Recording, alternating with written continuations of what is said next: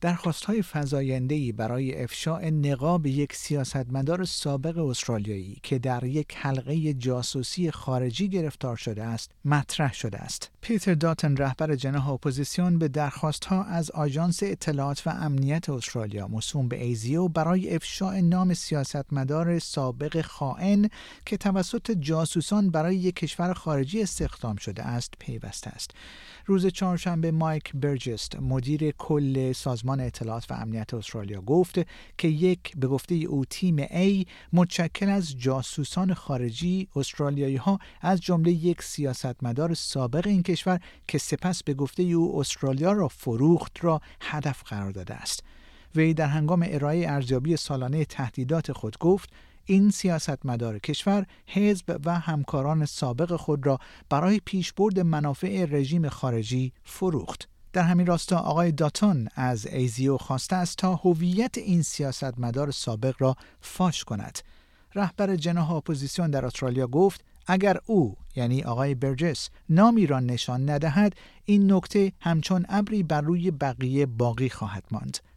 آقای داتون گفت که احتمال می دهد این فرد یک سیاستمدار سابق حزب کارگر در نیو ساوت و کشور مورد نظر چین باشد. او اگرچه هیچ مدرک یا جزئیات بیشتری در این خصوص ارائه نکرد. آقای داتون گفت که جناح ائتلاف با دولت همکاری خواهد کرد تا قوانین لازم را اصلاح کند تا قوانین مداخله خارجی به صورتی گذشته نگر باشد. رهبر اپوزیسیون در استرالیا گفت فجیع ترین اقدام از جانب کسی است که در مقام دولتی است که به کشور خود خیانت می کند و من به هیچ وجه تحمل آن را ندارم. رئیس سازمان ایزیا همچنین فاش کرد که جاسوسان خارجی خانواده سیاستمدار سابق و نخست وزیر را هدف قرار دادند. پیشتر جو هاکی خزانه دار سابق استرالیا نیز خواستار افشاء نام این شخص به صورت عمومی شده بود. او روز پنجشنبه به رادیو 2GB در سیدنی گفت شما نمی توانید ادعایی در مورد خائن بودن کسی داشته باشید و سپس انتظار داشته باشید که هیچ کس سوالی نپرسد. آقای هاکی گفت من 20 سال در پارلمان خدمت کردم. می‌خواهم بدانم آن شخص کیست.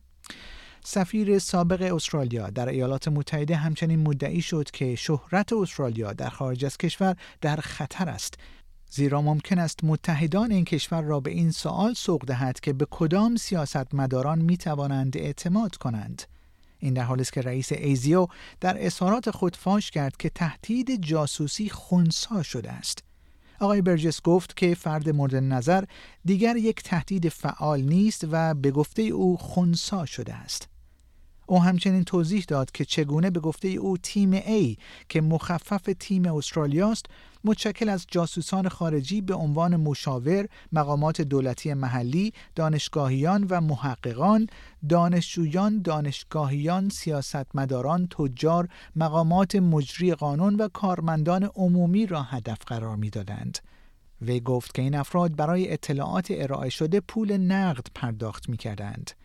در همین حال کلر اونیل وزیر کشور استرالیا نیز گفت که همه شخصیت های دولتی وظیفه دارند امنیت استرالیا را تضمین کنند.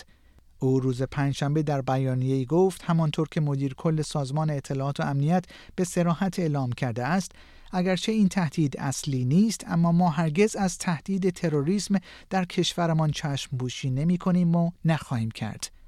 وزیر کشور استرالیا افزود این مسئولیت بر عهده همه شخصیت های دولتی است که اطمینان حاصل کنند که سخنان و اعمال آنها انسجام اجتماعی ما را به خطر نمی اندازد یا احتمال خشونت را در کشور ما افزایش نمی دهد.